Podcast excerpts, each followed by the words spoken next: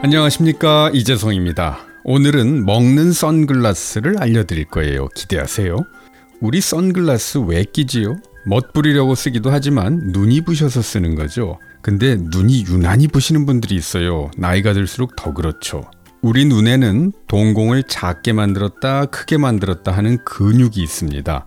어두운 데서는 동공을 크게 만들어서 빛이 많이 들어오도록 하고, 밝은 데서는 동공을 작게 만들어서 빛이 너무 많이 들어오지 않도록 조절한답니다. 근데 동공의 괄약근이 너무 약해지면 동공을 작게 줄이는 게 잘 안 돼서 눈이 부십니다. 빛이 너무 많이 들어오니까요. 만약 자외선이 눈으로 막 쏟아져 들어오는데 눈동자는 크게 열려 있다. 그러면 망막이 손상되기가 쉽습니다. 이 자외선이라는 게 좀 고약하거든요. 그래서 눈이 부실 때에는 선글라스를 쓰는 것이 좋습니다. 자, 그런데요. 열심히 먹으면 눈이 보호되는 그런 채소가 있어요. 오늘 제가 그걸 알려드릴 겁니다.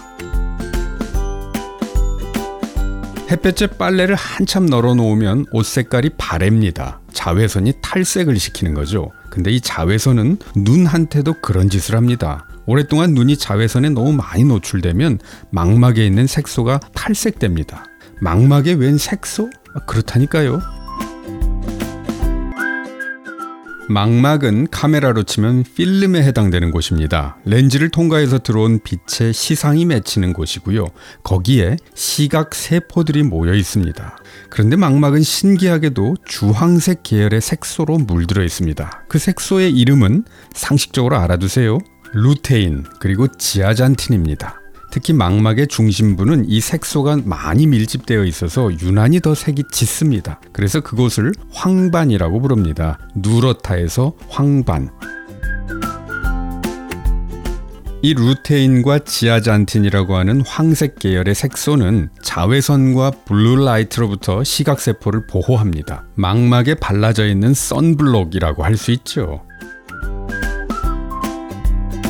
그런데 자외선이 눈으로 너무 많이 들어오면 망막을 물들이고 있던 색소가 탈색될 수 있고요. 그 결과 망막 세포가 손상돼서 시력이 나빠질 수 있어요. 루테인과 지아잔틴은 사람이 스스로 만들어낼 수 있는 색소가 아니에요. 반드시 음식을 통해서 섭취해야 합니다. 살면서 계속해서 충진시켜 줘야 하는 겁니다. 햇볕에 타지 않으려면 선크림 계속 발라줘야 되듯이 이 색소도 계속 먹어서 망막에 있는 색소가 옅어지지 않게 해줘야 하는 겁니다. 그렇다면 어떤 음식에 이런 색소가 많이 들어있나?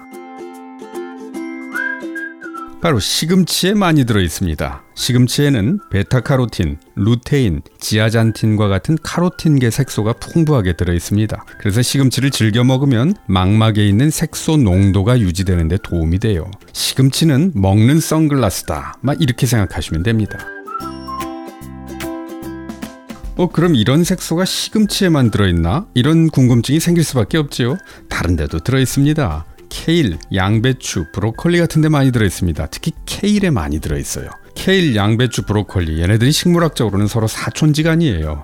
하여간 이런 채소를 늘상 꾸준히 먹으면 시력 보호에 도움이 되고 황반변성, 백내장 같은 질환을 예방하는 데도 도움이 됩니다. 자, 요즘에 LCD 모니터, 휴대폰 이런 거 많이 보잖아요. 여기서 강력한 블루라이트가 나오거든요. 이 역시 망막세포에 영향을 줄 수 있다는 경고가 많습니다. 그러니 시금치를 사랑해야죠.